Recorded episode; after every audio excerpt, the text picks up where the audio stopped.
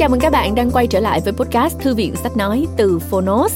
Và Phonos uh, như mình đã giới thiệu rất nhiều lần ở trong podcast này đó là một ứng dụng sách nói có bản quyền cũng như các nội dung âm thanh số khác của Việt Nam và mình là Châu, mình uh, là người đồng hành cùng với các bạn trong podcast này. Mình cũng là một thành viên của Phonos và mình thật sự rất là tự hào về uh, công ty của mình, mình rất là tự hào về sản phẩm của tụi mình bởi vì là uh, nó nó đem lại cho chính bản thân tụi mình những cái nguồn năng lượng rất là tích cực, luôn hướng về phía trước, luôn ờ, hướng về sự phát triển. Và mình hy vọng là khi mà các bạn tải ứng dụng Phonos và sử dụng, các bạn nghe sách, các bạn nghe tóm tắt sách, các bạn đọc ebook, các bạn nghe các bài thiền, thì các bạn cũng cảm nhận được cái nguồn năng lượng tích cực này từ tụi mình lan tỏa đến các bạn và chúng ta sẽ cùng nhau làm cho cuộc sống này trở nên vui vẻ hơn à, giúp cho tất cả mọi người trở nên à, năng động hơn và giúp cho cuộc sống bận rộn của chúng ta trở nên à, thật là ý nghĩa bằng việc là chúng ta không ngừng trau dồi bản thân và kiến thức ha. Cảm ơn các bạn đã đồng hành cùng với Phonos và cùng với podcast thư viện sách nói của tụi mình. Và cuốn sách ngày hôm nay mà Châu muốn gửi tặng đến các bạn có một cái tựa đề vô cùng thú vị và hơi ngược đời một tí xíu đó là tư duy như một kẻ lập dị. Quyển sách này của tác giả Stephen D. Levitt và tác giả Stephen J. Dubner. À, mọi người thường có xu hướng suy nghĩ và hành động theo đám đông, đúng không nè?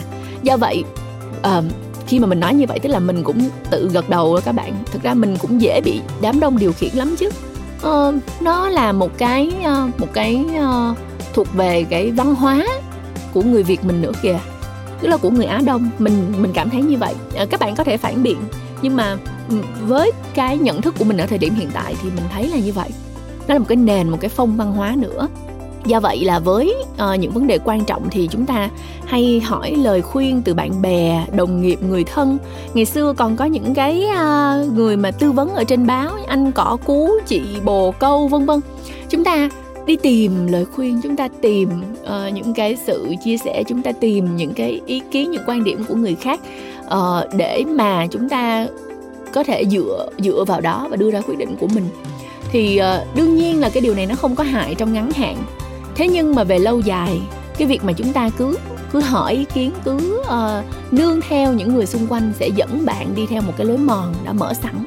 Một cái tư duy mà nó khó tạo ra đột phá và đổi mới và nếu như chúng ta tự suy ngẫm đi theo một cái hướng khác đột phá hơn lập dị hơn thì chúng ta sẽ mở ra một cái hướng giải quyết biết đâu là thông minh hơn và khôn ngoan hơn thì sao à, dĩ nhiên nó cũng sẽ có những cái hậu quả nhưng mà ít nhất thì chúng ta cũng đã có một cái cơ hội để khám phá những cái giới hạn mới của bản thân ví dụ như vậy thì uh, đó là suy nghĩ của mình còn uh, trong cuốn sách này thì tác giả uh, Stephen uh, D. Levitt và tác giả Steph J. Dubner um, hai cái uh, tác giả của cuốn sách đó thì uh, có uh, trình bày những cái uh, ý kiến của mình một cách rất là hóm hỉnh uh, theo cái hướng gọi là kinh tế học hài hước và siêu kinh tế học hài hước.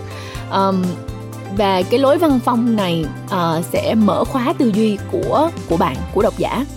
Uh, xin nhắc lại đây là một cuốn sách uh, không phải là một cuốn sách hài hước uh, chỉ đơn giản là để giải trí mà ngoài những cái yếu tố, những ví dụ vui nhộn thì hai tác giả này muốn cho người nghe có được một thái độ tích cực hơn với những gì bất ngờ xảy đến. Và hãy thoát ra khỏi lối mòn, trang bị cho mình những cách giải thích đơn giản nhất có thể. Thú thật với các bạn là mình chưa đọc quyển sách này. Nó đã lên ứng dụng phonos cũng lâu lâu rồi nhưng mình cũng chưa nghe. Nhưng mà sau khi ngày hôm nay, khi mà giới thiệu với các bạn, khi mà chia sẻ cái nốt từ các bạn biên tập của phonos đến với các bạn thì mình quyết định sẽ nghe bởi vì mình thấy mình cũng là một cái người rất là kém trong những cái tư duy đột phá những cái suy nghĩ mới mẻ. Cho nên mình nghĩ là cuốn sách này phù hợp dành cho mình. À, và nó lại còn được viết với văn phong nhẹ nhàng hài hước nữa thì ô tại sao không đúng không? Mình sẽ dành thời gian để nghe và hy vọng là các bạn cũng sẽ như vậy. À, bây giờ mời các bạn nghe chương một trước nếu mà thích thì chúng ta chỉ cần tải ứng dụng Phonos và các bạn sẽ tìm được cách để nghe phần còn lại. Ok cảm ơn các bạn rất là nhiều. Chúc các bạn nghe sách vui vẻ.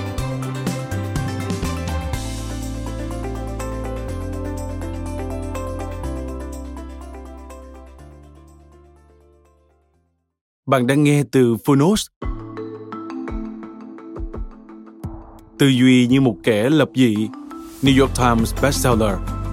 Tác giả Stephen D. Levitt và Stephen J. Dubner.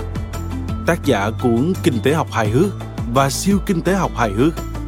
Người dịch Bích Thuận Độc quyền tại Phonos Alpha Books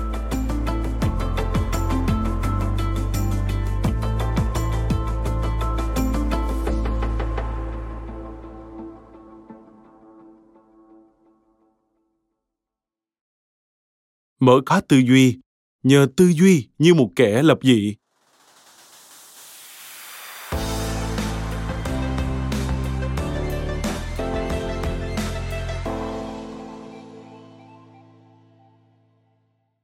Mọi người thường có xu hướng suy nghĩ và hành động theo đám đông. Do vậy, với những vấn đề quan trọng, chúng ta thường phải hỏi xin lời khuyên từ bạn bè, đồng nghiệp và người thân. Điều này đương nhiên không có hại trong ngắn hạn thế nhưng, về lâu dài, việc hỏi ý kiến những người xung quanh sẽ dẫn bạn đi theo một lối mòn đã mở sẵn. Một tư duy kém đổi mới mà nếu tự suy ngẫm theo một hướng khác hơn, đột phá hơn, lập dị hơn, bạn sẽ mở ra một hướng giải quyết thông minh và khôn ngoan hơn. Trong cuốn sách này, tư duy như một kẻ lập dị, stephen d. Levitt và stephen j. Dubner, đồng tác giả của hai cuốn sách vô cùng lý thú và chút hóm hỉnh, kinh tế học hài hước và siêu kinh tế học hài hước đều đã được Alpha Books mua bản quyền và xuất bản. Sẽ một lần nữa dùng lối văn phòng phá cách của mình để mở quá tư duy của người nghe. Xin nhắc lại, đây không phải là một cuốn sách hài hước, đơn giản chỉ là để giải trí, mà ngoài những yếu tố, những ví dụ vui nhộn, hai tác giả này còn muốn người nghe có được một thái độ tích cực hơn với những gì bất ngờ xảy đến hãy luôn thoát khỏi lối mòn và trang bị cho mình những cách giải thích đơn giản nhất có thể. Trong tư duy như một kẻ lập dị, người nghe sẽ học được các bước để suy nghĩ theo một hướng hoàn toàn mới, tích cực và hiệu quả hơn, như bạn cần loại bỏ hết những định kiến, tư duy cũ, bởi sẽ rất khó để nhìn nhận vấn đề một cách rõ ràng nếu bạn đã có sẵn giải pháp theo lối cũ cho vấn đề đó. Hãy học cách nói, tôi không biết cho đến khi bạn có thể thừa nhận những gì bạn không biết. Hãy suy nghĩ như một đứa trẻ bởi những ý tưởng tuyệt vời và những câu hỏi tuyệt vời sẽ được nảy sinh từ đó. Hãy học cách nhìn nhận tích cực việc từ bỏ bởi bạn không thể giải quyết những vấn đề trong tương lai. Nếu bạn nhất quyết không chịu từ bỏ những thứ chẳng có ích lợi gì cho bạn trong hiện tại, hãy từ bỏ những lối mòn. Hãy tự tin khám phá những con đường mới. Chắc chắn chúng sẽ dẫn bạn đến với những điều vô cùng hấp dẫn và đầy bất ngờ. Trân trọng gửi tới người nghe cuốn sách hài hước nhưng không kém phần sâu sắc này. Công ty cổ phần sách alpha. Chương 1 tư duy như một kẻ lập dị có ý nghĩa như thế nào?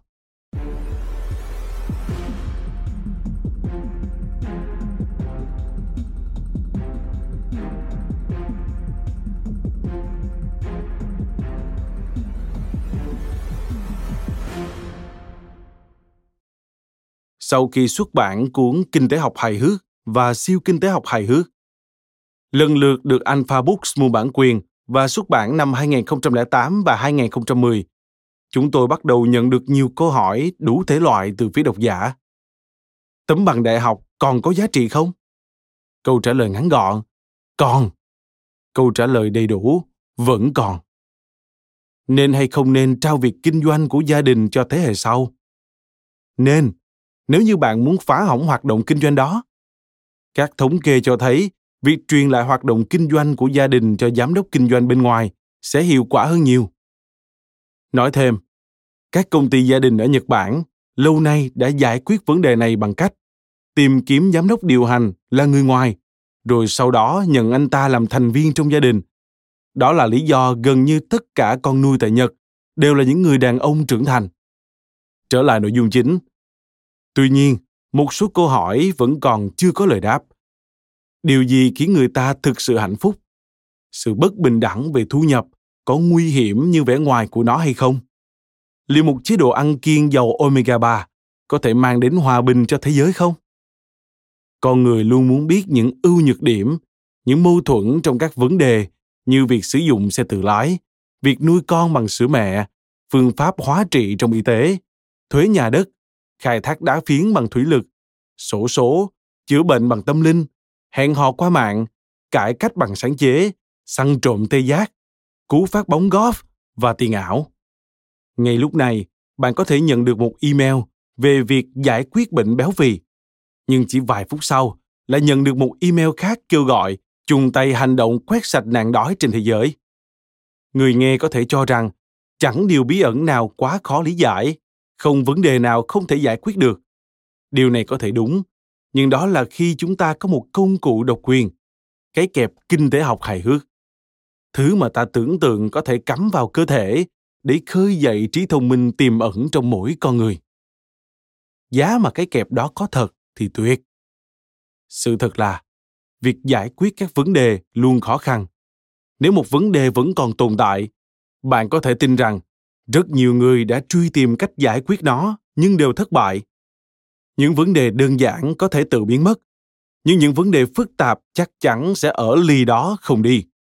Hơn nữa, bạn cũng sẽ mất khá nhiều thời gian để nhận biết, thu xếp và đánh giá số liệu nhằm có được một câu trả lời đầy đủ, dù chỉ là một câu hỏi nhỏ.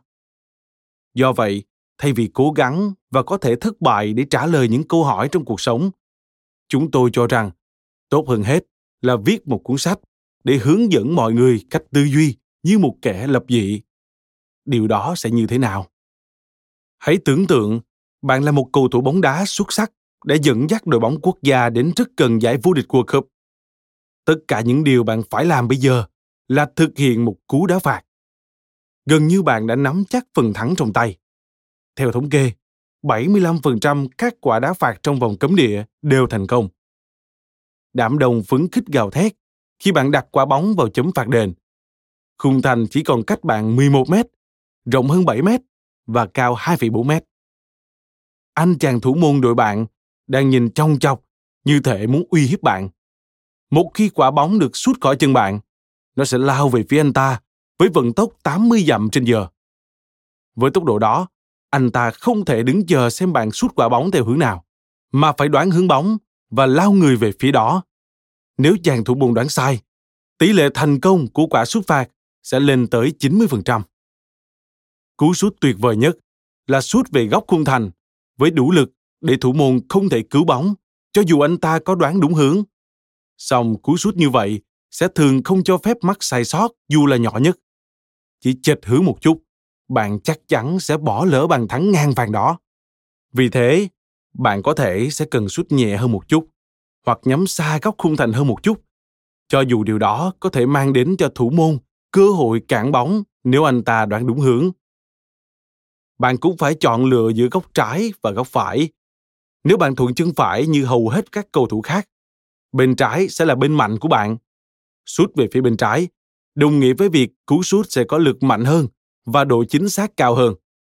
Tất nhiên, thủ môn cũng thừa biết điều này đó là lý do tỷ lệ số lần thủ môn lao về phía bên trái của cầu thủ xuất phạt là 57%, trong khi chỉ lao về phía bên phải 41%. Bạn đứng đó, tim đập thình thịch, chuẩn bị cho cú sút để đời này. Đám đông đang gào thét cuồng nhiệt. Cả thế giới đang dõi theo bạn. Nếu sút tung lưới đội bạn, bạn có thể sẽ được tôn làm thánh. Nhưng nếu thất bại, chà, tốt nhất ta không nên nghĩ đến điều đó đầu óc bạn quay cuồng về những lựa chọn. Nên chọn bên mạnh hay bên yếu. Sút hết tốc lực vào góc hay chọn phương án an toàn. Đã bao giờ bạn đối mặt với chàng thủ môn kia trong những cú sút phạt như thế này chưa? Nếu rồi, thì lúc đó bạn sút bóng thế nào? Anh ta đã tung người sang bên nào? Không chỉ cân nhắc tất cả những điều này, bạn còn phải nghĩ xem chàng thủ môn kia đang nghĩ gì thậm chí nghĩ xem anh ta đang nghĩ bạn nghĩ gì. Bạn hiểu rằng bạn đang nắm chắc trong tay 75% cơ hội để trở thành anh hùng, một con số không tồi. Nhưng nếu số phần trăm đó tăng lên, chẳng phải sẽ tuyệt vời hơn sao? Liệu có cách nào tốt hơn để giải quyết vấn đề không? Sẽ ra sao nếu bạn có thể thắng được đối thủ của mình bằng cách suy nghĩ vượt ra ngoài những suy nghĩ thông thường? Bạn biết thủ môn đang cân nhắc việc bay người sang trái hay phải.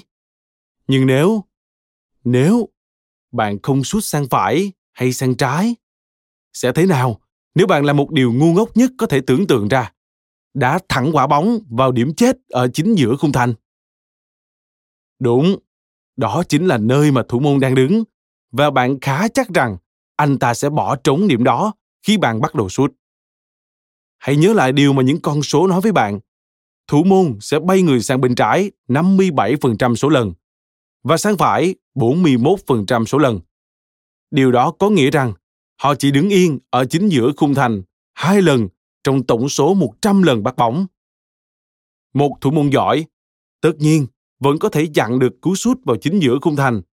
Nhưng liệu điều đó có thường xảy ra? Giá mà bạn có thể biết con số thống kê những cú sút phạt vào chính giữa khung thành.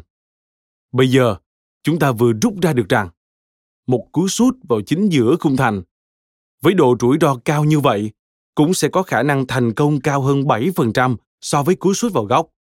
Bạn có sẵn sàng nắm lấy cơ hội đó không? Hãy giả sử bạn làm như vậy. Bạn dồn hết tốc lực vào cú sút mạnh bằng chân trái và trái bóng uy lực bị vút đi. Ngay lập tức, bạn bị bóp nghẹt vì những âm thanh chói tai. Wow! Đám đông như vỡ oà vì sự phấn khích, còn đồng đội của bạn thì nhảy chồng lên người bạn để ăn mừng. Khoảnh khắc đó sẽ còn tồn tại mãi mãi. Cuộc sống sau này của bạn sẽ như một bữa tiệc hoành tráng. Con cái bạn sẽ lớn lên khỏe, thành công và tử tế. Chúc mừng bạn! Tuy một cú sút phạt đá thẳng vào chính giữa khung thành có tỷ lệ thành công cao hơn rõ rệt như vậy, nhưng thực tế là chỉ có 17% các cú sút theo hướng này. Tại sao? Một lý do là, thoạt nhìn, sút thẳng vào chính giữa khung thành có vẻ là một ý tưởng tồi. Đá thẳng bóng vào thủ môn ư? Có vẻ như không bình thường chút nào. Rõ ràng là trái với lẽ thường. Nhưng thực tế, người ta cũng phòng bệnh bằng cách tiêm vaccine. Đưa chính những vi khuẩn gây bệnh đó vào cơ thể con người đấy thôi. Ngoài ra, một lợi thế mà cầu thủ sút phạt có đối với một cú sút phạt rất kỳ diệu. Thủ môn không hề biết anh ta sẽ nhắm theo hướng nào.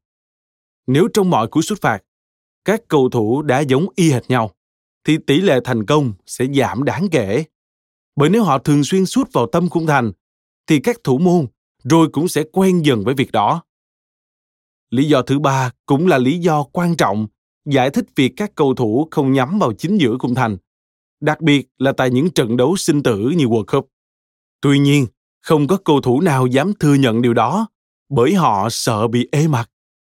Hãy lại tưởng tượng bạn là chàng cầu thủ đang chuẩn bị thực hiện cú sút quan trọng đó. Trong khoảnh khắc bối rối đó, điều gì là động cơ của bạn? Có vẻ như câu trả lời khá rõ. Bạn muốn ghi bàn để mang chiến thắng về cho đội của mình. Nếu như vậy, rõ ràng các số liệu đã chỉ ra rằng bạn nên sút bóng về phía tâm cung thành. Xong, chiến thắng trận đấu có phải là động cơ sâu thẳm nhất của bạn? Hãy lại tưởng tượng bạn đang giữ bóng và quyết tâm sẽ sút vào chính giữa khung thành. Nhưng gượm đã, sẽ ra sao nếu thủ môn không lao người cản bóng? Nếu như vì một lý do nào đó, anh chàng này chỉ đứng chôn chân ở giữa khung thành, và nếu bạn đá thẳng trái bóng vào chân anh ta, thì anh ta sẽ cứu đội tuyển quốc gia của mình mà thậm chí không cần nhúc nhích. Bạn sẽ thảm bại biết chừng nào. Bây giờ thì chàng thủ môn sẽ trở thành anh hùng, còn bạn khéo phải cùng gia đình di cư ra nước ngoài để tránh bị ám sát.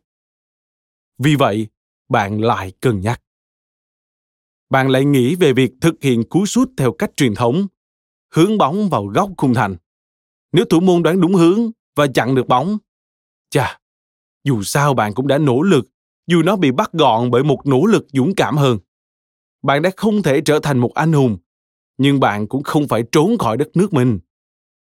Nếu thực hiện theo động cơ cá nhân ích kỷ, bảo vệ danh tiếng của chính bạn bằng việc không làm theo điều có vẻ ngu ngốc, bạn có vẻ sẽ lựa chọn sút bóng vào góc khung thành. Nếu bạn hành động vì lợi ích chung, cố gắng mang chiến thắng về cho đất nước, bất chấp rủi ro của việc khiến mình trông giống như một kẻ ngốc, bạn sẽ đá thẳng quả bóng vào chính giữa khung thành. Đôi khi trong cuộc sống, tiến thẳng theo trung lộ là hướng di chuyển táo bạo nhất. Nếu được hỏi chúng ta sẽ hành xử thế nào trong trường hợp lợi ích cá nhân đi ngược lại với lợi ích của nhóm, đa phần sẽ không thừa nhận đề cao lợi ích cá nhân. Tuy nhiên, lịch sử đã chứng minh rằng hầu hết mọi người dù là do bản tính hay do giáo dục thường đặt lợi ích cá nhân lên trên lợi ích của những người khác. Điều này không có nghĩa họ là người xấu. Nó chỉ có nghĩa rằng họ là những con người bình thường. Tất cả những lợi ích cá nhân này sẽ chỉ là những điều ngớ ngẩn nếu tham vọng của bạn cao cả hơn là bảo vệ chút chiến thắng cá nhân. Có thể bạn muốn xóa sổ nạn đói, khiến chính phủ hoạt động hiệu quả hơn, hoặc thuyết phục công ty bạn giảm bớt các hoạt động gây ô nhiễm môi trường. Hay đơn giản là khiến bọn trẻ nhà bạn ngừng đánh nhau. Làm cách nào bạn có thể khiến mọi người cùng hướng về một phía khi họ đều có những lợi ích và động cơ cá nhân? Cuốn sách này được viết để trả lời những câu hỏi tương tự như vậy. Trong vài năm gần đây, chúng tôi bị ấn tượng mạnh bởi sự xuất hiện ý tưởng rằng nếu đã có hướng đi đúng để nghĩ cách giải quyết một vấn đề nào đó, thì tất nhiên sẽ có hướng đi sai điều này chắc chắn dẫn đến rất nhiều tranh cãi. Và đáng buồn là, rất nhiều vấn đề chưa được giải quyết. Tình trạng này có thể cải thiện được không? Chúng tôi hy vọng là được.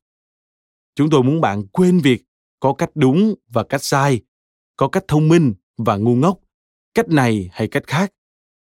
Thế giới hiện đại đòi hỏi ta phải suy nghĩ một cách hiệu quả hơn, sáng tạo hơn, lý trí hơn nhìn từ những góc độ khác nhau, với những cách tư duy khác nhau, kỳ vọng khác nhau, rằng chúng ta phải suy nghĩ một cách công tâm, không lạc quan mù quáng và cũng không gây gắt, hoài nghi. Chúng ta suy nghĩ như một kẻ lập dị. Những luồng ý tưởng tương đối đơn giản đã định hướng cho hai cuốn sách đầu tiên của chúng tôi. Động cơ hành động là nền tảng của cuộc sống hiện đại. Nếu nắm bắt được điều đó, và thường thì giải mã được nó. Đó chính là chìa khóa để hiểu được vấn đề và biết được cách giải quyết vấn đề đó. Biết được cần phải đo lường cái gì, đo lường ra sao sẽ khiến cuộc sống phức tạp này bớt phức tạp đi nhiều. Chẳng gì bằng sức mạnh của các con số cụ thể trong việc xóa bỏ từng lớp hỗn độn và trái ngược. Đặc biệt là đối với những chủ đề cảm tính, mang tính tranh luận. Sự khôn ngoan từng trải truyền thống thường sai và một sự vô tình chấp nhận nó có thể dẫn đến những hậu quả tùy tiện, sai lầm hay thậm chí là nguy hiểm. Giữa hai vấn đề, sự tương quan không phải luôn là mối quan hệ nhân quả. Khi hai việc có liên quan tới nhau, chúng có xu hướng thúc đẩy người ta nghĩ rằng nguyên nhân này gây ra vấn đề kia. Ví dụ, những người đã lập gia đình rõ ràng vui vẻ hơn những người độc thân. Phải chăng cũng có nghĩa là hôn nhân mang lại hạnh phúc? Không nhất thiết là vậy. Các thống kê chỉ ra rằng, những người vui vẻ từng có xu hướng kết hôn sớm. Và như một nhà nghiên cứu đã nói, nếu bạn gắt gỏng cọc cằn, làm quái có ai muốn rước bạn? Cuốn sách này xây dựng dựa trên những ý tưởng chính tương tự như vậy, nhưng vẫn có điểm khác biệt. Trong hai cuốn sách đầu tiên, chúng tôi không hề đặt ra những nguyên tắc. Hầu hết chúng tôi đơn giản sử dụng các số liệu để kể các câu chuyện mà chúng tôi thấy thú vị. Đưa những phần của xã hội vẫn thường nằm trong bóng tối ra ánh sáng. Cuốn sách này cũng được đưa ra khỏi bóng tối và sẽ cố gắng để đưa ra những lời khuyên, thường không mấy hữu dụng, trừ khi bạn hứng thú với những mèo nhỏ để thay đổi cuộc sống hoặc những kế hoạch vĩ đại nhằm cải cách thế giới. Điều đó có nghĩa rằng đây không phải là cuốn sách kỹ năng đơn thuần chúng tôi có thể không phải là những người bạn muốn nhờ giúp đỡ. Và một vài lời khuyên của chúng tôi có thể khiến bạn gặp rắc rối nhiều hơn là thoát khỏi chúng. Suy nghĩ của chúng tôi khởi nguồn từ một khái niệm gọi là cách tiếp cận kinh tế học. Khái niệm này không phải là kinh tế, mà thậm chí còn khác xa với kinh tế. Cách tiếp cận kinh tế học vừa rộng hơn, lại vừa đơn giản hơn. Nó dựa vào các số liệu nhiều hơn là các suy đoán hay linh cảm để hiểu cách thế giới đang vận hành? Để học những động cơ đã thành công hay thất bại ra sao? Việc phân bổ nguồn lực trong xã hội, cũng như những khó khăn nào đã cản bước con người tiếp nhận các nguồn lực đó, dù chúng nằm dưới dạng vật chất, như thức ăn hay phương tiện đi lại, hay về mặt tinh thần, như giáo dục hay tình cảm. Cách suy nghĩ này không hề bí ẩn, nó thường xuất hiện ngay trong những điều hiển nhiên và giữ vị trí rất quan trọng trong những suy nghĩ thường thấy vì vậy sẽ có tin xấu cho bạn đây Nếu nghe cuốn sách này với hy vọng học được các bí mật về những màn trình diễn từ ảo thuật gia, bạn sẽ thất vọng đấy. Nhưng tin tốt là suy nghĩ như một kẻ lập dị sẽ rất đơn giản, tới mức ai cũng có thể làm được. Kỳ lạ thay, chẳng mấy người làm thế. Tại sao lại như vậy? Bởi sẽ rất dễ dàng để khiến thành kiến của bạn, lý tưởng, trí thông minh hay một số điều khác tô điểm góc nhìn của bạn về thế giới. Một nghiên cứu đang chỉ ra rằng, ngay cả những người thông minh nhất cũng thường tìm kiếm những bằng chứng để xác nhận cho những điều họ đã suy nghĩ thay vì tìm kiếm những thông tin mới mẻ có thể đem đến cho họ cái nhìn chắc chắn và đúng đắn về sự thật mọi người còn thường có xu hướng chạy theo đám đông ngay cả với những vấn đề quan trọng nhất chúng ta thường thuận theo quan điểm của bạn bè gia đình và đồng nghiệp. Vấn đề này sẽ được nêu chi tiết trong chương 6. Ở mức độ nào đó, điều này có nghĩa là dù có sai lầm thì thà đứng về phía bạn bè và gia đình của mình vẫn hơn là tìm gia đình và bạn bè mới. Nhưng chạy theo đám đông nghĩa là chúng ta nhanh chóng tiếp cận một thứ đã có sẵn chậm thay đổi suy nghĩ cá nhân và vui vẻ để ủy thác những suy nghĩ của chúng ta cho người khác. Một rào cản khác cho việc tư duy như kẻ lập dị là hầu hết mọi người quá bận để nghiền ngẫm những điều họ đã nghĩ.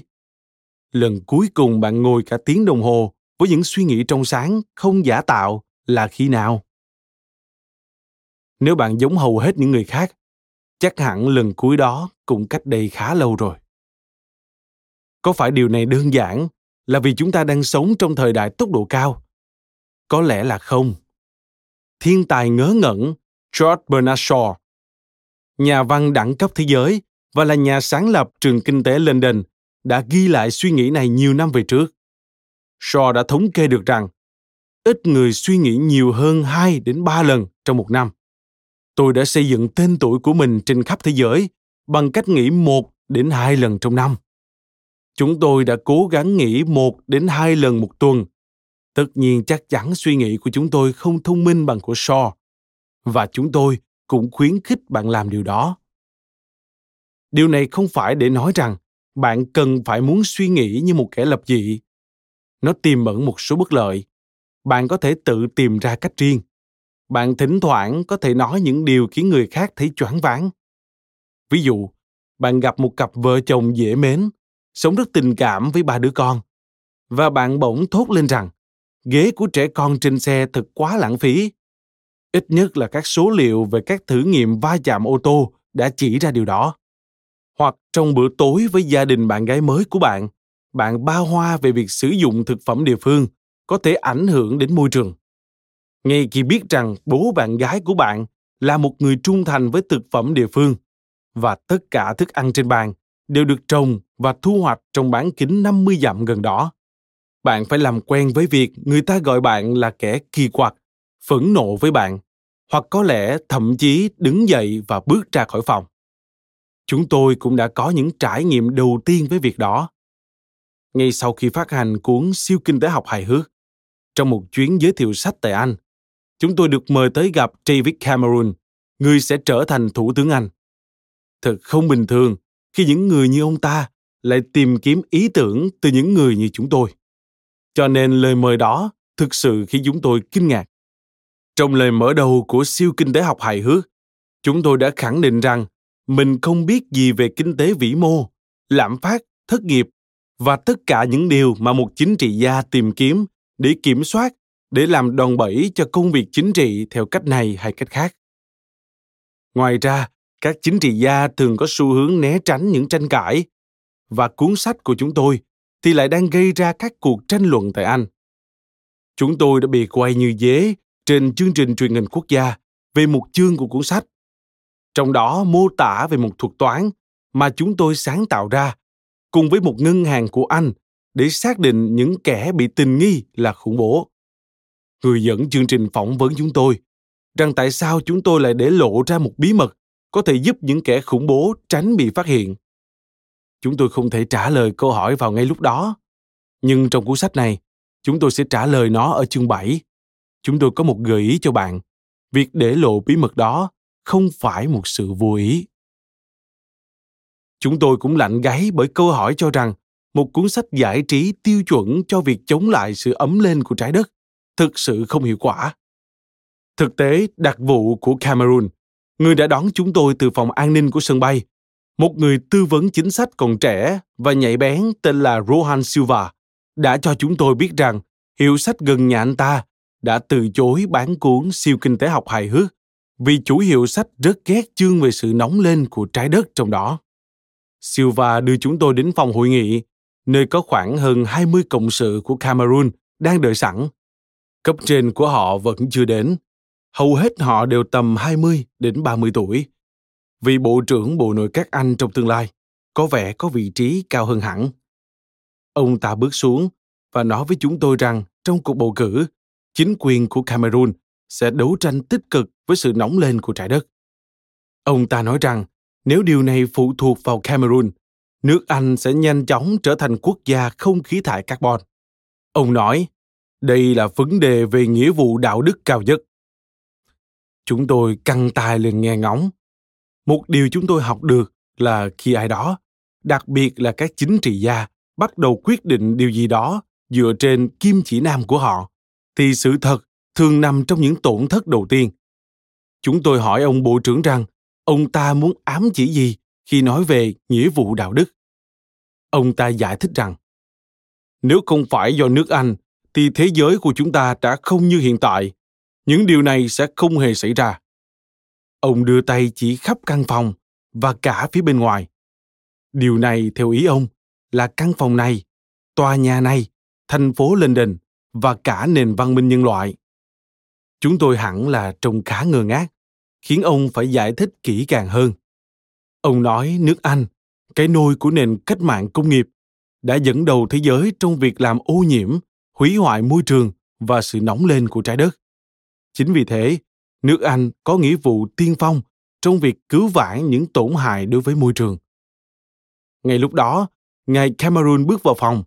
Ông ta nói lớn, Được rồi, những kẻ thông minh đâu cả rồi. Ông ta mặc một chiếc sơ mi trắng hơi nhàu, chiếc cà vạt tím trứ danh và có một sự lạc quan không che giấu. Trong khi chúng tôi nói chuyện, mọi thứ trở nên rõ ràng hơn rất nhiều rằng mục đích của ông là trở thành thủ tướng tiếp theo. Tất cả những điều về ông đều xoay quanh sự cạnh tranh và sự tự tin. Ông ấy có phong thái giống hệt các hiệu trưởng đại học Eton và Oxford trong buổi lễ chào mừng tân sinh viên. Cameron nói rằng vấn đề lớn nhất mà ông thừa hưởng từ người tiền nhiệm là một nền kinh tế xa sút nghiêm trọng. Nước Anh, cùng với toàn thế giới, vẫn còn đang vật lộn với cuộc suy thoái kinh tế. Tâm trạng của những người từ tù nhân cho tới sinh viên hay các nhà lãnh đạo kinh tế đều lo lắng, nợ công đang rất lớn và ngày một tăng lên. Cameron nói với chúng tôi rằng, ngay khi nhận chức thủ tướng, ông sẽ cần cắt giảm chi tiêu trên cả chiều sâu lẫn diện rộng. Nhưng ông ta thêm vào, vẫn có những quyền lợi vô giá, không thể thay đổi mà ông ấy sẽ bảo vệ bằng mọi giá. Chúng tôi hỏi, ví dụ như là Ồ, dịch vụ chăm sóc sức khỏe toàn quốc. Cameron nói, ánh mắt tràn đầy sự tự hào. Dịch vụ chăm sóc sức khỏe toàn quốc, NHS, là một dịch vụ miễn phí dành cho mọi công dân Anh từ khi mới sinh cho đến khi qua đời. Là một trong những hệ thống lâu đời và rộng lớn nhất trên thế giới. Với nước Anh, nó giống như một phần của truyền thống. Một cựu bộ trưởng tài chính đã từng gọi NHS là một tôn giáo của người Anh. Điều này rất thú vị vì ở Anh hầu như không có tôn giáo thực sự. Chỉ có một vấn đề. Chi phí chăm sóc sức khỏe của Anh đã tăng lên hơn gấp đôi trong 10 năm qua và tiếp tục tăng không ngừng. Lúc đó chúng tôi không hề biết những đóng góp của Cameroon đối với NHS đều dựa trên những trải nghiệm cá nhân. Ivan, cậu con cả của Cameroon, mắc Otahara, một chứng bệnh rối loạn thần kinh bẩm sinh. Triệu chứng của bệnh này là các cơn co giật nghiêm trọng và thường xuyên. Do vậy, gia đình Cameroon đã quá quen với các bác sĩ, y tá, xe cứu thương và bệnh viện. Khi gia đình bạn phải trông cậy vào NHS hàng ngày hàng giờ, bạn mới biết nó quý giá đến nhường nào. Cameroon đã từng nói như vậy trong cuộc gặp thường niên của đảng bảo thủ. Ivan mất vào đầu năm 2009, chỉ vài tháng trước sinh nhật lần thứ bảy của cậu bé. Có lẽ chính vì vậy mà không ngạc nhiên khi Cameroon, dù đứng đầu một đảng phái với chính sách thắt chặt chi tiêu công, vẫn coi NHS như một hệ thống bất khả xâm phạm.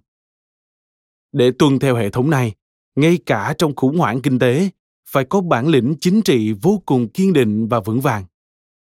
Dù mục tiêu dịch vụ chăm sóc sức khỏe miễn phí không giới hạn rất đáng biểu dương, nhưng kinh tế lại trở thành vấn đề nan giải. Chúng tôi chỉ ra điều này ngay sau đó, với một thái độ trân trọng nhất có thể đối với một vị thủ tướng thấu tình đạt lý. Bởi có quá nhiều tình cảm gắn liền với dịch vụ chăm sóc sức khỏe, nên nhìn chung, khó có thể nhìn nhận dịch vụ này như những phần khác của nền kinh tế.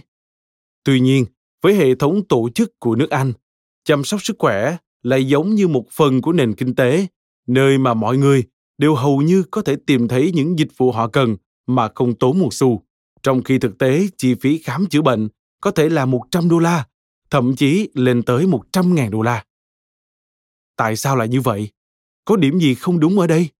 Nếu con người không phải trả chi phí cho thứ gì đó, họ thường có xu hướng tiêu dùng thứ đó không hiệu quả. Hãy nghĩ đến việc bạn ngồi ăn tại một nhà hàng mà bạn có thể ăn bất cứ thứ gì. Bạn có thể ăn nhiều hơn bình thường. Điều tương tự cũng sẽ xảy ra nếu dịch vụ chăm sóc sức khỏe được phân bổ theo cách tương tự. Con người sẽ sử dụng dịch vụ nhiều hơn nếu họ chỉ phải trả một khoản phí mang tính tượng trưng. Điều này có nghĩa những người bị bệnh nhẹ sẽ giành mất chỗ của những người đau ốm thực sự. Thời gian chờ đợi nhiều hơn cho tất cả mọi người và một phần lớn các chi phí đều dành cho những ngày tháng cuối cùng của những bệnh nhân cao tuổi, thường không có nhiều lợi ích thực tế. Loại hình tiêu dùng quá mức như thế này có thể dễ dàng hơn nếu nó chỉ là một phần nhỏ của nền kinh tế.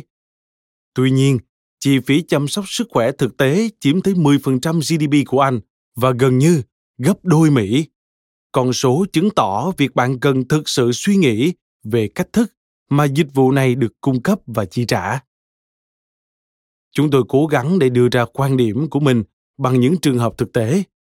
Chúng tôi gợi ý Cameroon rằng ông hãy cân nhắc một chính sách tương tự trong một hoàn cảnh khác. Sẽ ra sao nếu ví dụ mỗi người Anh sẽ được hưởng một phương tiện vận tải miễn phí, không giới hạn trong suốt cuộc đời. Điều này có nghĩa mọi người đều có thể đến gara ô tô bất cứ khi nào họ cần và chọn chiếc xe mới nhất miễn phí và lái về nhà. Điều đó sẽ thế nào? Chúng tôi hy vọng Cameroon có thể hiểu ra và nói rằng, Ồ, vâng, điều đó nghe có vẻ ngớ ngẩn. Chẳng có lý do gì để bảo trì chiếc xe cũ của bạn và động cơ của mọi người đều sẽ bị thiên lệch. Tôi thấy được quan điểm của các anh về tất cả dịch vụ y tế miễn phí mà chúng tôi đang trợ cấp này. Thay vào đó, ông không nói một lời nào tương tự như vậy. Thực tế, ông ấy chẳng nói gì. Nụ cười vẫn trên khuôn mặt Cameroon, nhưng đã hoàn toàn vụt tắt trong đôi mắt ông. Có thể câu chuyện của chúng tôi đã không đạt được những mong muốn của mình, hoặc cũng có thể nó đã truyền tải được, và đó mới là vấn đề. Dù sao đi nữa, ông ấy cũng bắt tay chúng tôi rất nhanh. Sau đó, có lẽ là tìm kiếm một nhóm người đỡ nực cười hơn để gặp gỡ. Bạn khó có thể đổ lỗi cho ông ấy. Thay đổi một vấn đề lớn như chi phí chăm sóc sức khỏe sẽ khó hơn gấp vạn lần so với một cú đá phạt. Đó là lý do trong chương năm chúng ta lại nên tập trung vào những vấn đề nhỏ bất cứ khi nào có thể. Chúng tôi cũng có thể được lợi từ việc thuyết phục những người không muốn bị thuyết phục như thế nào, sẽ được trình bày kỹ hơn trong chương 8. Điều này có nghĩa chúng tôi hết sức tin tưởng vào thành công của việc rèn luyện cách tư duy khác đi về mọi vấn đề, dù lớn hay nhỏ. Trong cuốn sách này, chúng tôi sẽ chia sẻ mọi thứ học được trong vài năm qua. Một vài trong số đó thực sự hiệu quả hơn cuộc gặp với thủ tướng được kể phía trên. Bạn sẵn sàng để thử chứ? Tuyệt! Bước đầu tiên chính là đừng ngần ngại về những điều bạn vẫn còn chưa biết.